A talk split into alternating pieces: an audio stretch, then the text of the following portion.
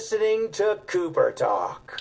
Welcome to Cooper Talk. I'm your host, Steve Cooper, and remember, I'm only as hip as my guests.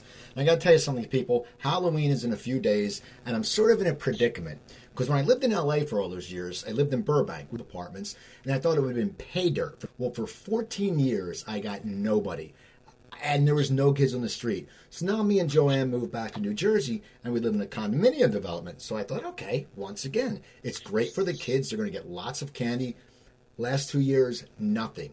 So I don't really want to buy candy because I do not like them around the house because I eat it. But I have to because even if just one kid comes and my lights are off and I, I don't have candy, all of a sudden I'm going to be like the dick in the neighborhood.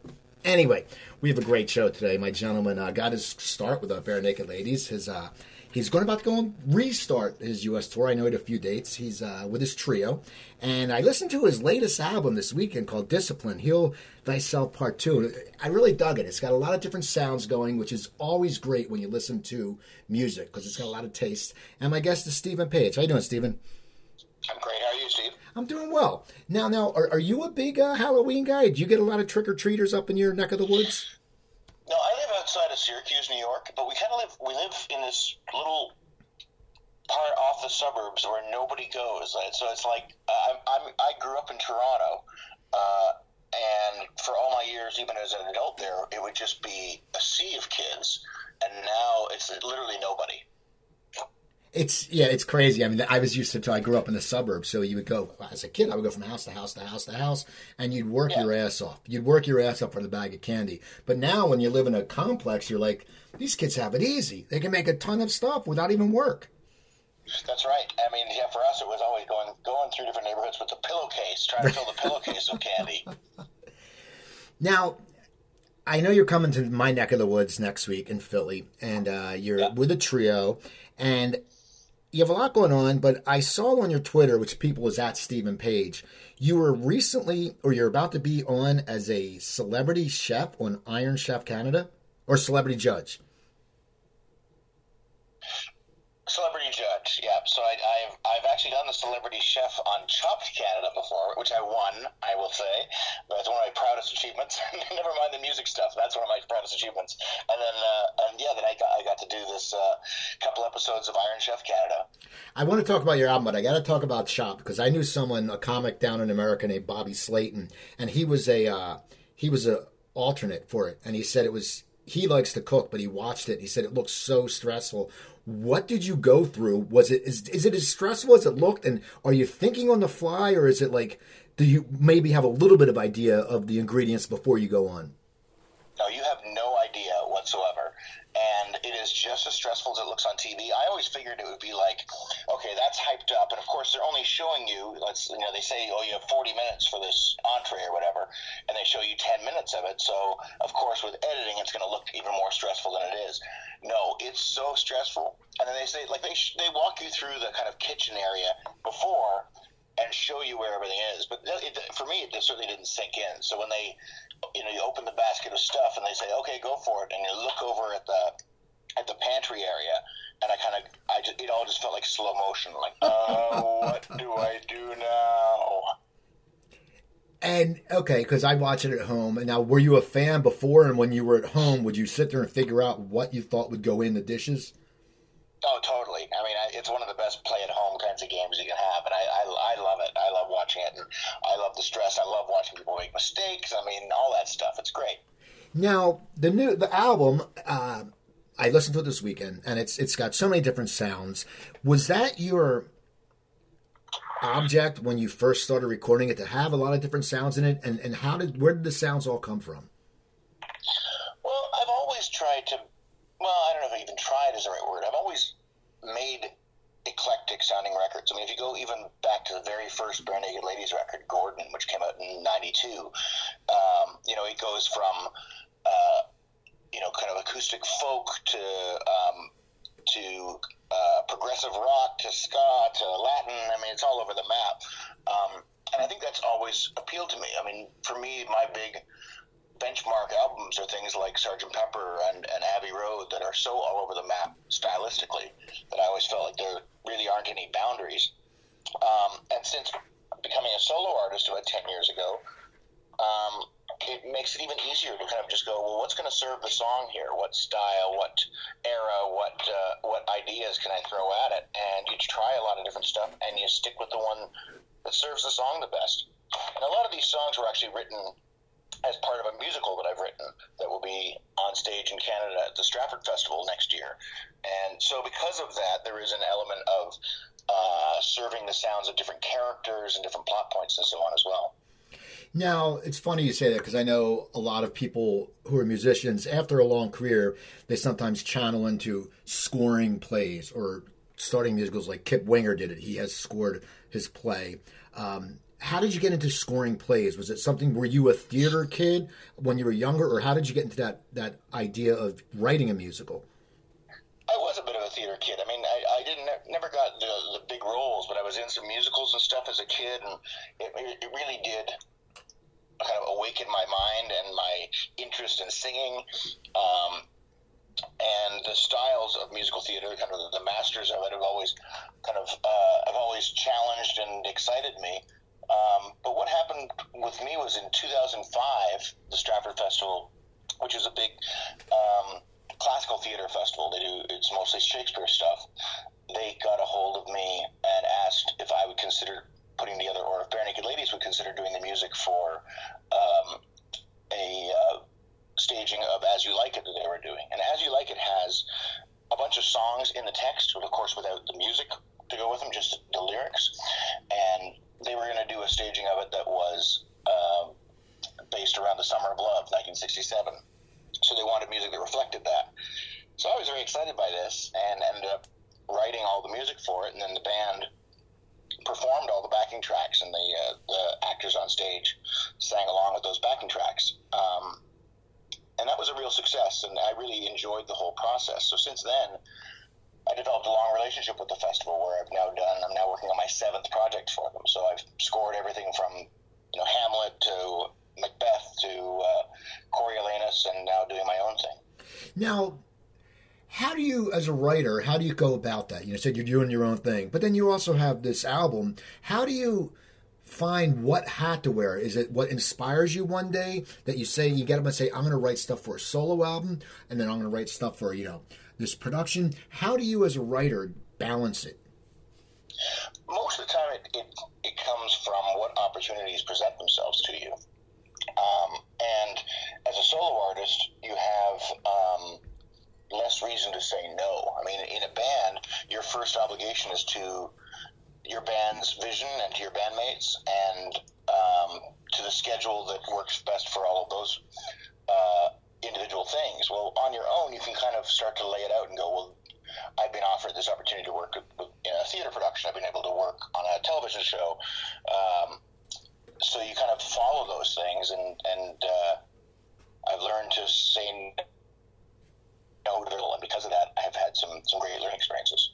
Now, I read, and you know, whenever you do research, you don't know if it's true or not. But I read your father was a drummer and your brother was a drummer. That's right. Yeah, my dad. I mean, my dad wasn't. Uh, he played in, in like wedding bands and that kind of thing, party bands. When I was growing up, um, he was a teacher by trade, and uh, then my brother played in bands as well. He played on a couple of my records too. Um, so there was always always music in the house. Now, did you want to pers- follow them and be a drummer, or how did you veer away from being a drummer? Was it just because there's too many people on one drum over the course of the? My brother was a drummer, so I can imagine three people playing drums throughout the day would probably get very, you know, hard on the ears. How did you end up not being a drummer? Well, first of all, I was just a lousy drummer. I had very little coordination as a young kid. I could barely put my two hands together to play at the same time on the piano. So, you know, trying to play a drum beat just seemed like climbing Mount Everest for me. But also, I think there was just the appeal of melody. I love to sing, and I liked, you know, I eventually grew into writing melodies, and that's really where my where my heart was. Now, how did you start pursuing your dream of being a musician? Um, well, I started. I had been doing musical things, you know, singing in choirs and stuff when I was uh, a teenager, which of course you didn't tell your friends about, but I, you know, I did it and I loved it. I mean, the, the feeling of singing with a hundred other voices, um, it's one of the most exciting, transcending I can imagine. And and you know, I was never a sports kid, so for me, that was I think the equivalent of a team sport where you're doing something in a group, aiming for excellence. And when you achieve it in those brief moments, it's a remarkable thing. So then you kind of chase it, I think, the rest of your life. And I had been writing songs with a friend of mine, like a lot of kids when they when they have uh, you know their parents go away for the weekend, they have a big party or something. And instead of that, when my parents would go away for the weekend, we would uh, my friend Jeff and I would rent a four track cassette recorder and get a bucket of KFC and write songs and you know and record them.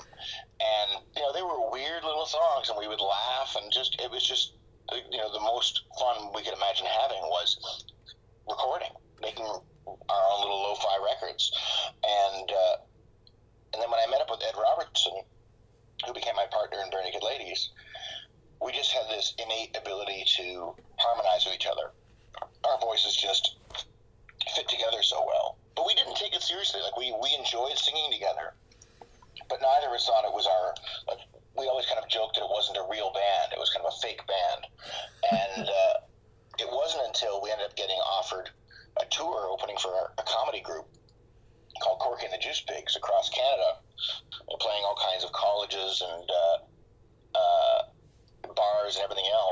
and. We both, both Ed and I, took the year off of college to pursue being in a band for a year, and we just never looked back after that. No, it was just you two. Uh, what were your shows like? Because you know, being going into a crowd that's uh, ready for comedy. I mean, comedians open for musicians a lot, but you don't see a lot of musicians opening for a comedy, even though it's a comedy group. How did you pattern your shows? Did you try to be funny to warm the crowd up a little bit, or did you just go straight into your quirky songs? Always we always had that sense of humor and the quirkiness in our material, and you know we kind of at the point at that point dressed kind of goofy and stuff, but we we knew we weren't a comedy group, and that was always confusing for audiences because if they were expecting a comedy group, we weren't quite funny enough for that. It was a little more, uh, um, like you say, quirky, and uh, you know we really saw ourselves as a musical duo first and foremost.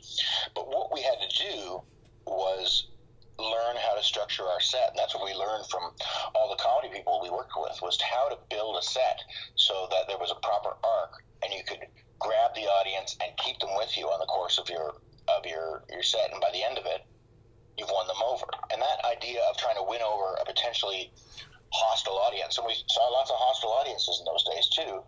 Um, but that was something that I we never lost. I don't think I ever have lost. Like even even now when I'm touring in front of uh, you know, an audience full of true who know my whole catalog, I still feel like I have to win them over. And I think that's healthy. I think that's what keeps you um, fresh on stage. It keeps you hungry. Yeah, I mean, I agree. I did uh, back in the late 80s, early 90s, I was a stand up comic on the road, and you would always be, you know, if you had a bad set, it would devastate you for a week. But if you had two, five, six great sets in a row, it would never phase you. And I think that worrying that you might do bad always gave you that extra adrenaline and kept you right on your feet. That's right, and, and sometimes you know there's a there's nothing like bombing just a little bit to make you. I, I think part of me sometimes relishes it because there's the extra chore of digging yourself out of that hole. When you dig yourself out successfully, there's nothing feels as good as that. But you're right, a great show, they can kind of come and go, but the crappy shows stay with you. Now, so you guys are doing the college tour. When do you start taking it seriously? You know, you, you took a year off from college. When do you sit there and say, you know, we have something there? People are liking us. And when did you start? I know you guys made a demo that got really hot after you were at shows. When did you start putting it together as this is what we're going to do? It was a, it was a few things. Like we did a Christmas show, like just for our friends and stuff, and we had decided to invite these two brothers we knew, Jim and Andy Creeggan, to come and join us and be our band. And again, we were still kind of pretending we were a band. We are like, well, these are our our third and fourth members, ha ha ha. And from our first rehearsal, like almost from the first note of the first rehearsal, we knew there was no going back to being a duo. That that this was a really special sound. Top of that, these two guys could sing. So we had four part harmonies, which made us really unique at that point in the late 80s. Um, and, uh, you know, we started playing more and more clubs around Toronto, and the audiences would grow. You know, we'd play a club on a Thursday night or something, and there'd be 30 people And the next week there'd be 60, and the week after that there'd be 120, and there'd be a lineup out the door. And we'd start to realize these aren't just our friends and family; these are, you know, word of mouth has started, and that was really emboldening and exciting. Um, we got a manager eventually, and you know, we went down to South by Southwest in 1991 uh, with this yellow tape. It was just a five song cassette that we did in one night at a studio because you could get studio time for cheap if you went from like 11 p.m. to 7 a.m., which is what we did. Did five songs and used one reel of tape, which was the most expensive part, and uh, went down to South by Southwest to try and attract some interest. And uh, when we came back, we had these tapes left over. I started selling them off the stage, and record stores started calling me and saying, "We're having people asking for them in the store. Can you bring some in?" And it just kind of kept steamrolling after that. Now, looking back, was it because you guys were different? What do you think drew the crowds to you? Was it your stage performance? I mean, because you know, some people go, you know, you can go see a concert and you walk away like, eh, you know, but if you go and see something you really enjoy, you're gonna tell your friends. What do you think made you different? Where people start, you started getting the buzz about you. Well, I mean, it's a combination. There were there were definitely the, the songs, like you know, some of the songs that people will know, like "If I Had a Million Dollars," are that old. Are some of our earliest songs. Um, but I think the the, the concerts, um, just people found themselves on stage. Like they they would look on stage and see people they related to, and at that point, you know, we're talking about kind of the think about the the Joshua Tree rattle and hum era of U two with the the uh, the looking away from the camera and the black and white photos and the leather vest and that kind of sense. That's what rock and roll was at that point. And here we were, guys who were quite happy to tell you that we drove down to the club in our mom's car and we were going to go return the drums and do the same thing the next night. And uh, an audience kind of, I think, the lack of pretentiousness um, really appealed to people. Now, so you're you're have the yellow tape. Now, when do record companies start noticing you? Was it was it quickly, or were you was it a pain in the ass for you to get a deal? We thought, being as naive as we were, and I think you kind of have to have this bizarre sense of uh, of ego. I think in, in order to keep going, we thought at, at this point it was a shoe in. And all the labels would want us, and you know I have a file folder full of rejection letters from all the all the labels, and you know we in Canada. A lot of the labels were basically branch offices of the international or American labels. And Canadian labels were often looking for the Canadian version of a band that was already out there. Um, that was kind of like the easy way out. And I think a lot of people just saw us, they saw us as a novelty group.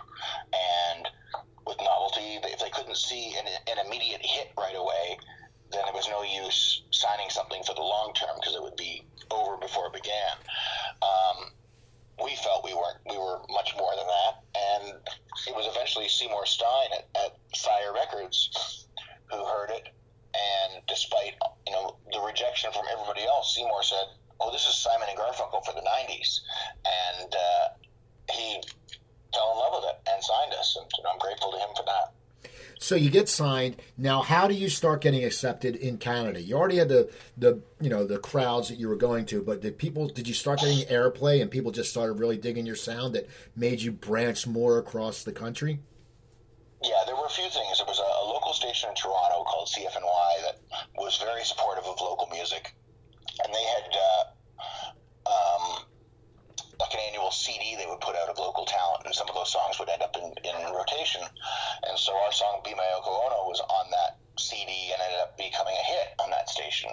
Um, and then it bled kind of from there into Much Music, which was the kind of the Canadian version of MTV, had a uh, a little video booth on the corner on the outside of their building, where people would go in and give their opinions. It was called Speaker Speaker's Corner, and they'd go in and give their opinions about various world events or that kind of thing. And we went in and said, hey, we're too cheap to make a music video. It cost $1 to, to make a little 60 second video.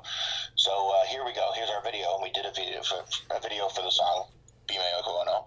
And it got went into rotation. They called us and said, this is what we've been waiting for somebody to do at this booth. And, uh, you know, five of us crammed into this little photo booth. And it became a hit on Much Music. And then uh, the CBC, the national broadcaster on their radio service, would have us in for all kinds of shows that would go coast to coast. So it gave us the opportunity then to travel all across Canada and build our audiences. Now, from there, being... So by the time the record came out, we had already in Canada had built up a uh, uh, a sizable fan base who were ready for this album to come out now, so the album comes out, and how does it sell in Canada? It eventually sells a million copies in Canada, which is called Diamond certification. It's the equivalent of selling 10 million in the U.S. So it was, you know, one of the biggest albums of all time in Canada. Meanwhile, in the U.S., it sells almost nothing. I mean, it's since gone gold, I think, but back then we were, you know, the record company was sending us to anywhere that would have us. You know, we were playing in bowling alleys and people's backyards and whatever, just to get a little bit of airplay or a little bit of exposure. Now, And so it was funny, you know, we do these big tours in Canada and have tour buses and all that other kind of stuff. And then, you know, I remember doing one show in London, Ontario to 18,000 screaming kids, getting in the van and driving across the border to Detroit and playing to like 100 people the next day. man, now, now, why don't you think it was translating? Was it because you you were people already knew you in Canada? But why? I mean, if it, I always think if it's something's doing good in one place, there's a good chance it's going to do something good in another place because it's just a good product. Why would, why don't you think it was a translating to the U.S. audiences, and was it frustrating as hell?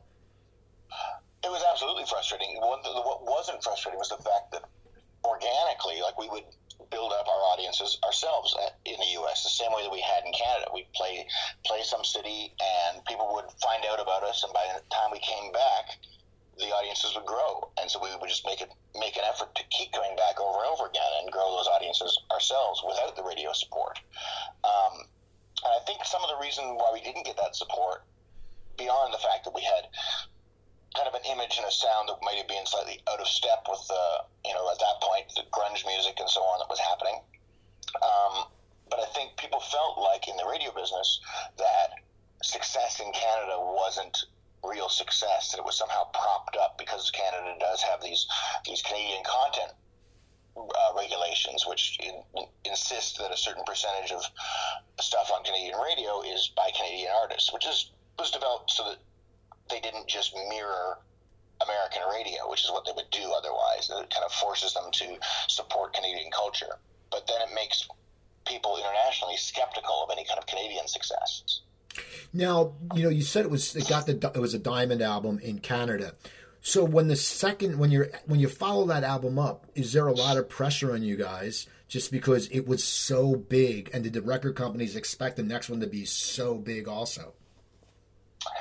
Yeah, I mean, they, they certainly left us alone to make the record we wanted to make. Um, but when that record came out, um, I mean, it, it sold double platinum in Canada, which is still big, but compared to 10 times, uh, it seems like a failure. And, you know, we'd go on the road, and what we realized in Canada particularly was that um, we had, you know, if, if you play one city when your record comes out, and then you play it again for whatever college homecoming week or something like that, and then you play a summer fair, and then your next album comes out again. People think, oh, I've already seen them three times. I'm not going to go back and see them again. Where in the U.S., there are so many more cities to play that it takes you a lot longer to to to burn out an audience. Um, but uh, what happened? What was what, what happened that was great for us was because we had sold so much of our first record. Our second record was already recouped by the time it came out. So you know, I think in, a, in any other situation, we probably would have been dropped after our second album. But um, we didn't owe the label any money, so we could just kind of keep going. And it wasn't until our third album, and we changed management at that point as well, that we had a, eventually had a hit in the United States with uh, with the old apartment. Now, in Canada, were you getting recognized because you guys were a big band? Were you noticing that, you know, you sell all these uh, albums, people did people start recognize you, and what was that like? Just because you guys started off just you know quirky and having fun. Sure. I mean, yeah, we get we would get recognized everywhere. I'd go, you'll go out and hey, Barenaked Ladies guy, or Barenaked Ladies suck, or whatever, wherever you are. Now, when the U.S. when you started getting the success in the U.S., how did you unfold to get more success in the U.S.? Well, one of the things that had happened was in that in that time where, where the old apartment had become a hit, was we had developed relationships with you know with our record company, but with promoters and uh, like concert promoters and record record or radio stations and so. And it was one of these things where the song was a hit in one area, and then it would drop off the chart, and then it'd be a hit somewhere else, and then it would drop off the chart, and it was like a whole year of that song being a hit in different regions across the U.S. So by the time One Week came out in uh, 1998, every, everybody was ready. It was like everything was all lined up, ready for this to happen. Not that we necessarily knew it was going to be, but there were lots of places where we were now playing arenas, and without a ton of radio support or visibility. Um, and then all of a sudden, one week comes out, and uh, I mean, it goes to number one, and the video gets played like crazy, and we've kind of crossed over into the mainstream. Uh, you know, after after you know six or seven years at this point of uh, of touring almost nonstop. Now, what is it like to have a number one hit? Like, what is it to sit there and wake up and go, "Holy crap, we're not on top of Billboard," and to hear it all the time? Is it is it a feeling that you're so excited, or after a while, do you sit there and go, "You know, we've really heard this song a lot now"? Oh no, it was really exciting. I mean, you know, it's, it's one of those things where I think we weren't even necessarily we'd been the butt of so many jokes for so long that um, that we weren't overly concerned about um, you know what other people thought or whether we were sick of the song or not. I mean, we rearranged it over time after singing it for a long time and did like a bluegrass version of it. But the spirit of the song um, continued, and we were just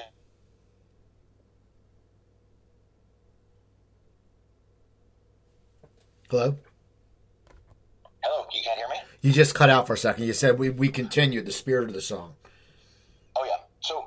We continued, you know, the, the spirit of the song and different arrangements of it, but we were never embarrassed by it or sick of it because I think we just felt like after all that time of uh, uh, touring, of just being on the road almost nonstop for seven years, we felt like this was. Uh, this was the payoff. It was a you know a, a great success to celebrate.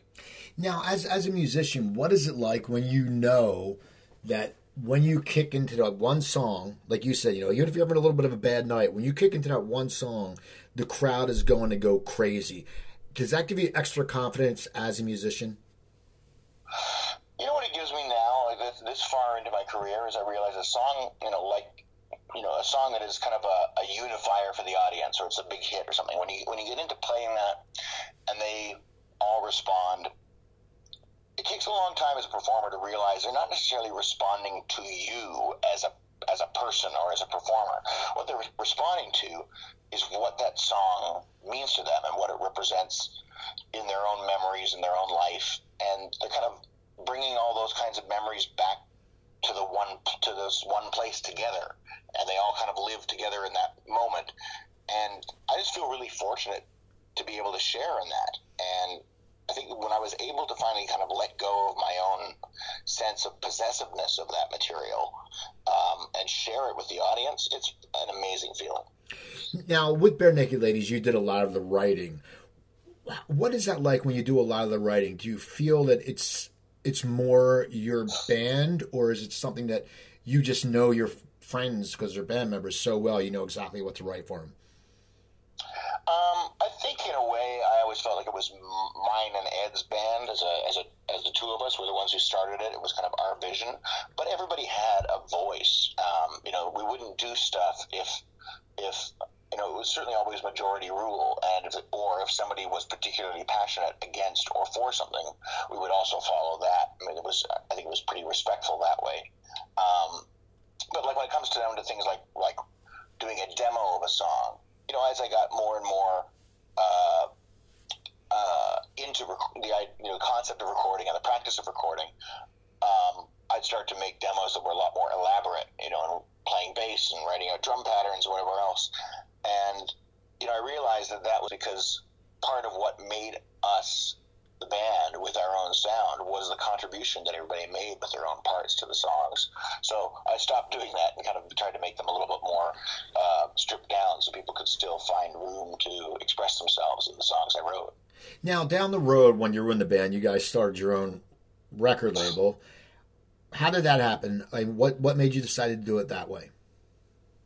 Well, we were at the end of our our agreement with Warner Brothers, and I think started to figure out that their their bet they were hedging their bet a little bit on the idea of okay, they're never going to have another hit as big as their biggest hit, which is I think statistically probably absolutely true. So we could be beholden to, to this label for another three or four records or whatever, and not get the same, um, uh, not get all the, the weight of their marketing dollars and their their you know promotional push and so on. And at the end of the day, the label would still own the recording. Um, this way, if we started our own label, we had our own owned the rights to our own publishing, then you know we could control how stuff was sold out there. This was in the point where people were, you know, the labels were suing people for downloading music illegally, quote unquote. Um, you know, before the times of streaming services, and we didn't want to get caught up in that. We didn't want to sue our own our own fans. So we wanted to be able to make music and make it as available as possible and sell it on whatever mediums we wanted to, and and uh, owning it ourselves allowed us to do that. So you're sitting there, you're releasing your own music, and I guess you you can decide really what you want to release. Were you getting a little antsy and wanting to go a different direction by this time? Because I know you left in 2009, but at what point did you sit there and start feeling that you might want to branch a different way? Well, I put out my first solo record in 2005, so about four years before I left the group, and I'd actually recorded that a couple years before that.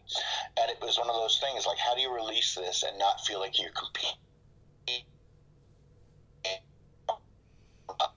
So you know, I kind of shuffle it to the back and put it under, put it out under the name the Vanity Project, kind of hide behind the name, and you know, I realized I was kind of compromising what I wanted to do in order to keep the band's interests at heart, which was, I think, you know, the right thing to do if I was going to be committed to that group. Um, but as time went on, uh, we kind of, you know, everybody had different goals as to how they wanted to tour, what kind of record they wanted to make, when they wanted to put records out, and uh, and so on. And just it stopped being, um, I stopped feeling like we were all on the same page by that point. So you were you, you leave in 2009. Now you guys have been together for what, about 20 years. That's What right. is what is that like when you are now going on a solo career because you are associated by one uh, with the band, which is a plus. But if you want to go in a different direction, that can be a minus because people are going to expect Barenaked Lady sound for you. How did you attack that whole change? the whole thing was kind of starting starting again and i was absolutely i mean i had the like you said it's the plus and the minus of having the band the band association is like you know a lot of people don't necessarily know what every individual's contribution to each band is. So to get back out there reintroduce yourself and go okay this is the voice of two lead singers that you might recognize. This is what my writing style is. But also here let me try something different. Um, you know, and there are some people who probably wouldn't listen to you because they didn't like the band, and other people who would listen to you but don't know you're not in the band. Like there's all those kinds of ways of trying to reach people, um, and that can drive you nuts if you think too hard about it. Um, you know, I realize now how lucky I am to have that association of of the band, and I'm certainly proud of everything we did together. But then getting out there and playing without the, the comfort and security of the four guys that I've played with since I was 18 um, was scary. And I've, you know, over time again found collaborators who I'm really comfortable with and, you know, and I'm able to play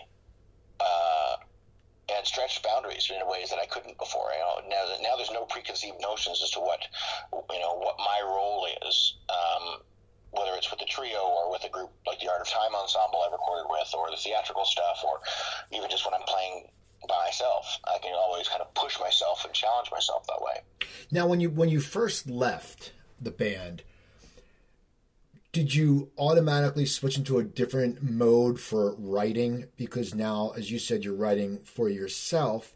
I'm sure part of your writing and yourself was in Barenaked Ladies, but another part is you growing differently. How did it affect your writing when you first left the band?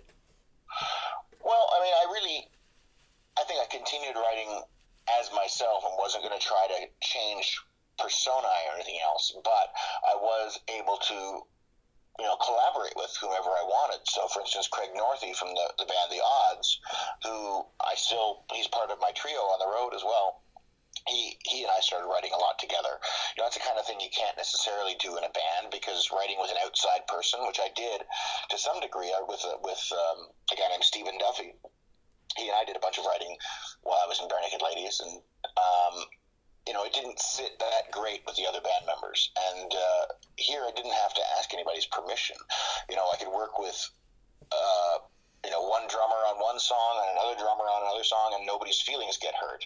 Um, and it's not it's not uh, betraying the idea of what the concept is. It's about you know serving whatever I think is going to work best for the music and learn to collaborate with other people and uh, and and meet new new people. It takes time but you know, making that first record with John Fields, Page One, that came out in 2010, that was a huge step forward for me to be able to remember or realize that I know how to make records, and I've been doing it for for 20 years at that point, and that it was kind of in my blood.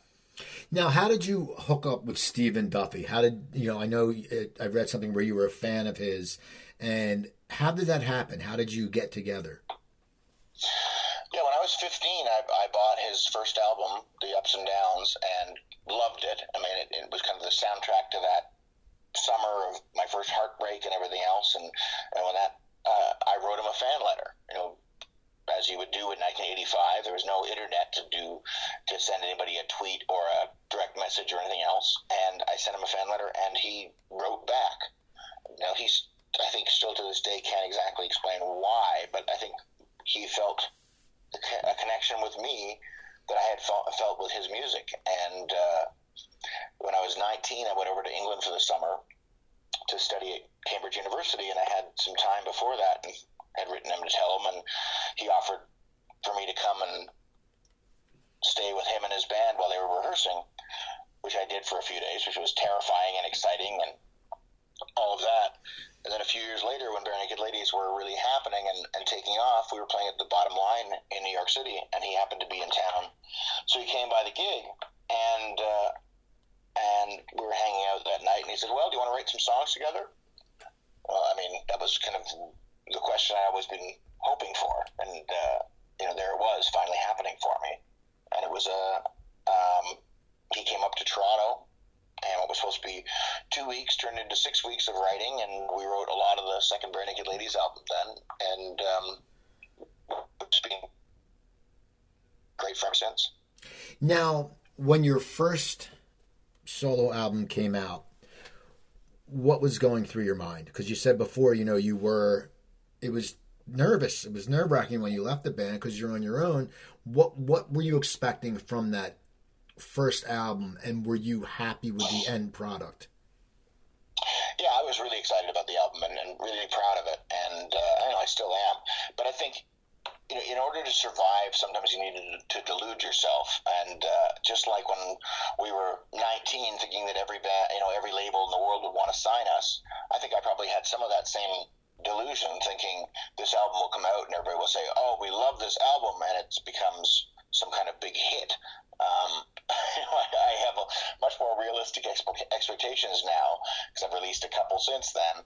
But at that point, it was you know it was disappointing that people didn't really pick up on it. Now, this latest album is a part two. Was that planned when you wrote part one? I want to hear the story about part one and part two. Yeah, part one and part two were originally one. Initially, it was going to be one kind of large double album, mostly songs that were uh, part of my writing process for this musical I was telling you about called Here's What It Takes.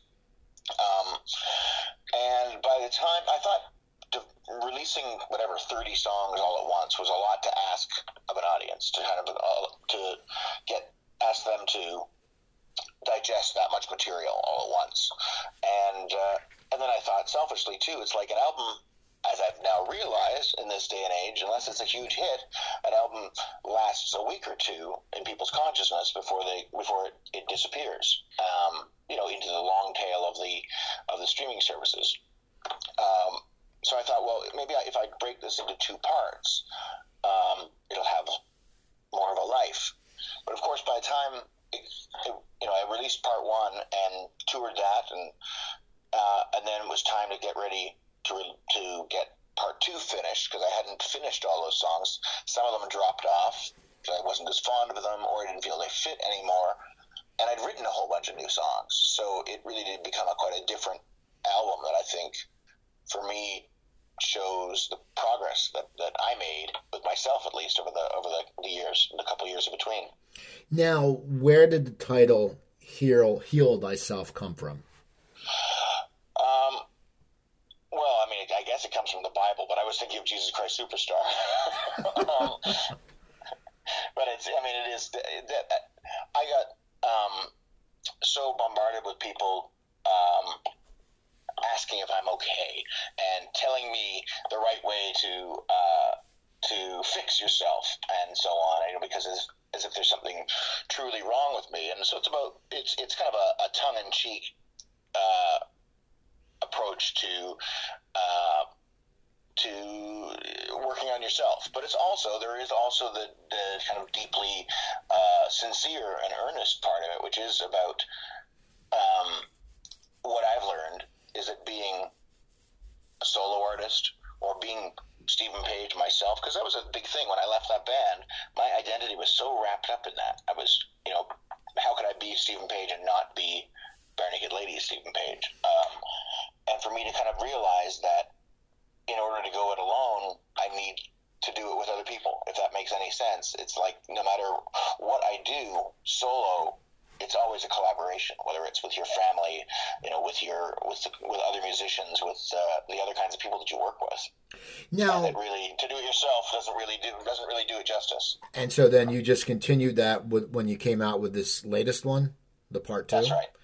Yeah. Now the songs, as I say, you know, it's funny. I, I always take little notes. I know uh, "Wrestling Through the Dark" sort of reminded me of like in the beginning, like a loungiest Cat Stevens. Do you ever have any influences when you listen to it? Because do you sit there when you sit down to write?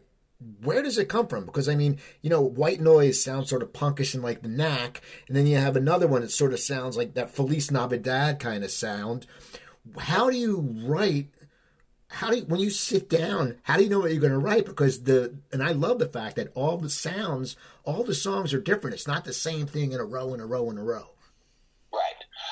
Um, you kind of just it starts to come out. I think it. I think I don't know where's this going. I never know where it's going until I'm kind of halfway there, and then I start to struggle with it, and I start to kind of.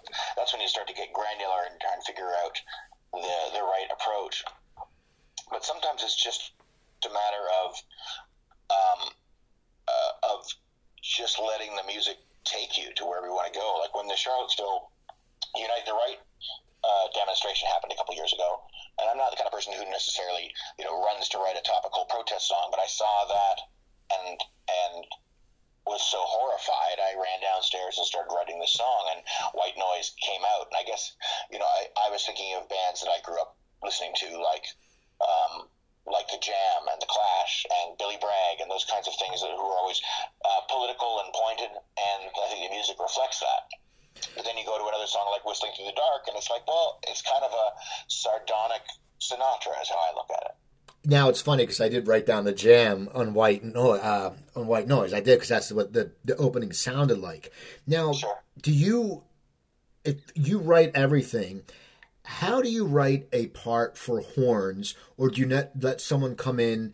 You know, like what I got. There's horns in there. Do you have a musician? You find a musician who comes in and just adds it, or do you actually write a part out for a horn?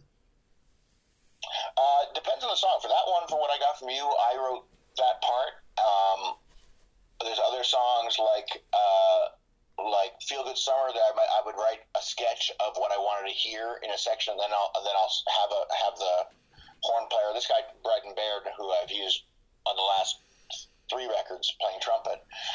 Uh, I know him really well, and, and I trust him. But I'll say, you know, take a few tracks of uh, of you know your own ideas here, and same thing like with the cello with Kevin Fox, who plays with me in my trio. I'll have him, you know, I'll give him a sketch of what I want to do, and sometimes I will write out stuff that I specifically want, but then I'll I'll certainly encourage them to add stuff. Now, what was it like working with new musicians as your solo career went on? Because as you said, you've been with the band for so long and that was part of your identity. Did you have a hard time trusting new musicians because they didn't know which direction you're going to go into, which the band probably knew exactly when you played together, you had that autonomy? Not really. I mean, actually, I, one of the most exciting things about doing this is learning to let go and trust, and to trust people to uh, bring their own musicality to whatever I'm doing. So I often say to, to, new musicians I'm working with, you know, I might have a specific part I want them to play, but I often say like, let's not do this like a cover band. I want I want to hear you play this, and uh, if it's an old song, and if it's a new song, I want them to bring to it what they would bring. I think uh, you know that's that's the most exciting part. Now you keep you said the trio. What made you decide to go on the road as a trio? And will that take away from some of your new songs that have different instruments? What what what instruments do you have? The trio. You probably have a drummer, and I think a celloist, and you. Uh, it's uh, myself on acoustic guitar and piano, Craig Northey on electric guitar, and Kevin Fox on cello. So that's all it is. And then we occasionally have uh, someone who plays percussion with us too. Um, and you know, it started off. I was doing a lot of duo dates. Like I do, I do full rock band dates as well. Um, but you know, I find quite often, you know, it works in a big setting. It works in a festival setting. Um, and it's also super expensive having a lot of people in a band on the road. Um, with this trio, I, I, was taking two different duos that I was doing, and I put them together to make this. We a couple years ago, um, I was booked to play a two week residency at the Cafe Carlyle in the Carlyle Hotel in New York City, and it's you know a super fancy Upper East Side kind of black tie cabaret, old style cabaret, and I decided to bring this trio as as the way to showcase that because there really isn't room there for a big full band. And we realized after doing this run how much we loved playing together as this trio because it gives you space for everybody to be heard and also to really find what makes those songs. And uh, sometimes you don't need to have all those instruments that are in the record. Let the record be the record and let the songs speak for themselves. Now, when you play in a trio, because you said you guys were having fun, is there a lot of improvis, improvis, improvisation? I can't forget it. Do you guys improv? Do you improv a lot on just the musical parts?